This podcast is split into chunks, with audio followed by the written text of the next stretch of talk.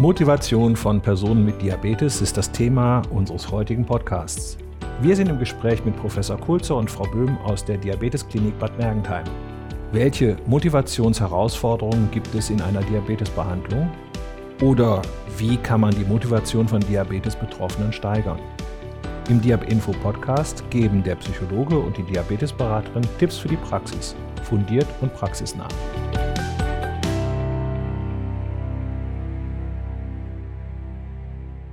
Diabetes ist eine chronische Erkrankung. Wo liegt die besondere Herausforderung für die Motivation der Patienten? Man muss sich um den Diabetes jeden Tag kümmern. Man kann keinen Urlaub von dem Diabetes nehmen, sondern es ist eine tägliche Herausforderung, sich konsequent um die Therapie zu kümmern. Das fällt einem mal leichter, mal schwerer. In der Regel fällt es einem schwerer, wenn man ansonsten andere Themen im Leben hat, die einem belasten, die sehr viel Energie fordern, ne, sodass man nicht mehr genügend Energie hat, sich um den Diabetes zu bemühen. Und ich glaube, das ist wie bei vielen Dingen im Leben, dass man, wenn man etwas jeden Tag tun muss, dass man irgendwann mal auch in ein Motivationsloch fällt, dass man nicht gleichermaßen immer gut motiviert ist. Das ist, glaube ich, ganz menschlich.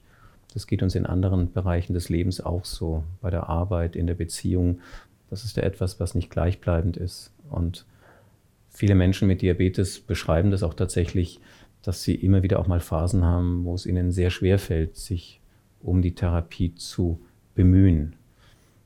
Das ist an sich noch nicht problematisch. Problematisch wird es, wenn diese Phasen länger sind und wenn diese Phasen irgendwann mal dazu führen, dass die Glukosewerte auch über längere Zeit tatsächlich in einem zu hohen Bereich liegen. Was können Sie tun, um die Patienten in solchen Phasen zu begleiten und die Motivation wieder zu steigern? Es ist erstmal so, dass ich als Diabetesberaterin die Aufgabe habe, vom Patienten diese Barrieren zu erfassen, die ihn gerade daran hindern, dass er weiterhin motiviert ist. Es hat ja viel mit Verhaltensveränderungen im Bereich Ernährung oder auch Bewegung zu tun oder regelmäßige Blutzuckerkontrolle. Und ähm, das heißt, ich muss es thematisieren, warum fällt es Ihnen gerade so schwer? Wo kann ich Ihnen Erleichterungen anbieten? Manchmal auch in der Therapie, dass ich als Arzt oder Diabetesberater nicht so viel von ihm fordere wenn ich jetzt eine Patientin habe, die gerade einen Pflegefall zu Hause hat und ich bürde ihr noch auf, dass sie eine Woche lang ein Ernährungsprotokoll schreiben muss, dann wird es nicht funktionieren. Also ich muss es erstmal erfassen, wo liegen die Probleme und dann kann man natürlich sehr viel ähm, versuchen über ähm, erlebnispädagogische Elemente. Ich kann was ausprobieren. Ich sehe den Erfolg, wie dass kleine Veränderungen auch etwas bewirken. Und natürlich immer wieder so eine Schleife zurück. Es gab mal Phasen, da hat es gut geklappt. Warum hat es in der Phase gut geklappt? Was hat Ihnen da geholfen? Also die Patienten an ihre Erfahrungswerte erinnern, wie sie das früher schon mal bewältigt haben. Vielfach sagen Diabetesberaterinnen oder Berater, den Patienten kann ich nicht motivieren. Das ist richtig. Menschen kann man nicht per se von außen motivieren, aber man kann helfen, Menschen dabei unterstützen, die Ursachen zu finden, warum es gerade mit dem Diabetes nicht so gut läuft und warum man gerade nicht so gut motiviert ist, sich um die tägliche Therapie zu kümmern. Und da ist, glaube ich, ganz wichtig, was Frau Böhm gerade gesagt hat, dass man kurz analysiert, was sind die Barrieren der Therapie, aber vor allem sich auch überlegt, was ist anders in den Phasen gewesen, wo es einem gut gelungen ist, sich um die Therapie zu kümmern, was sind die Ressourcen, aber vor allem auch nochmal daran zu erinnern, was ist denn das Ziel der Therapie. Man ist ja immer motiviert in Bezug auf etwas und ich glaube, in solchen Phasen ist es immer ganz wichtig, sich auch mal zu vergegenwärtigen, was habe ich davon, was habe ich davon in meinem Leben, wenn ich mich um meine Therapie gut kümmere. Nun sind es nicht immer nur die Patienten und Patientinnen, die ein Problem haben. Manchmal nehmen auch Diabetesberaterinnen und Diabetesberater Probleme mit nach Hause. Die eigene Motivation sinkt. Wie beobachten Sie dieses?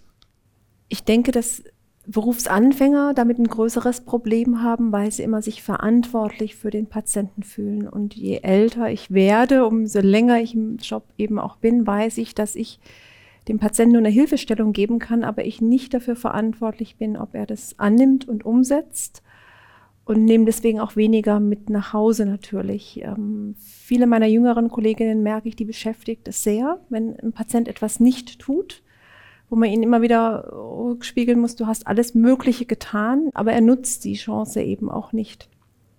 Das ist so das eine, ähm, dass ich so eine gewisse Distanz auch wahre und sage, ähm, ich bin nicht für ihn verantwortlich. Also manchmal auch eine kleine innere Mauer oder Zaun zu bauen. Es ist so die Frage, was mache ich selber draus? Gehe ich jetzt ins Yoga oder mache ich irgendwie etwas anderes, um für mich so einen Ausgleich zu schaffen? Ich finde es ganz wichtig, dass ich mich mit Kollegen austausche, dass ich also so ein bisschen eine Supervision in meinem Team habe. Wir haben aber viele Berater, die ganz alleine in der Praxis sind und denen fehlt der Austausch. Und da kann man nur ähm, Angebote schaffen, auf Fortbildungen eben auch über solche Themen mal zu reden. Was belastet mich in meinem Berufsalltag? Wo stoße ich an meine Grenze? Und wie kann ich Unterstützung finden, mit den Problemen der Patienten auch besser zurechtzukommen? Ich glaube, dass tatsächlich viele Diabetesberaterinnen und Berater dieses Problem schildern, dass die Schulung und Beratung sie sehr fordert.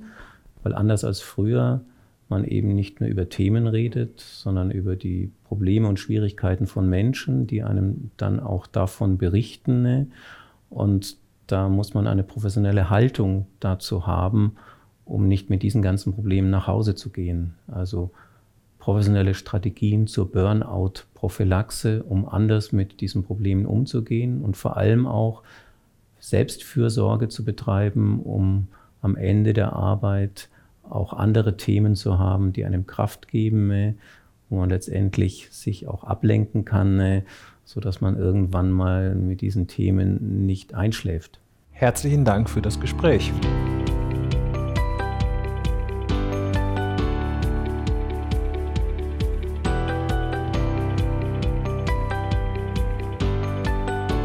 Sie möchten wissen, wie die Angst vor Hypoglykämien gelöst werden kann? Oder welche diabetesbedingten Folge- und Begleiterkrankungen es gibt, dann hören Sie doch unsere weiteren Folgen auf www.diabinfo.de.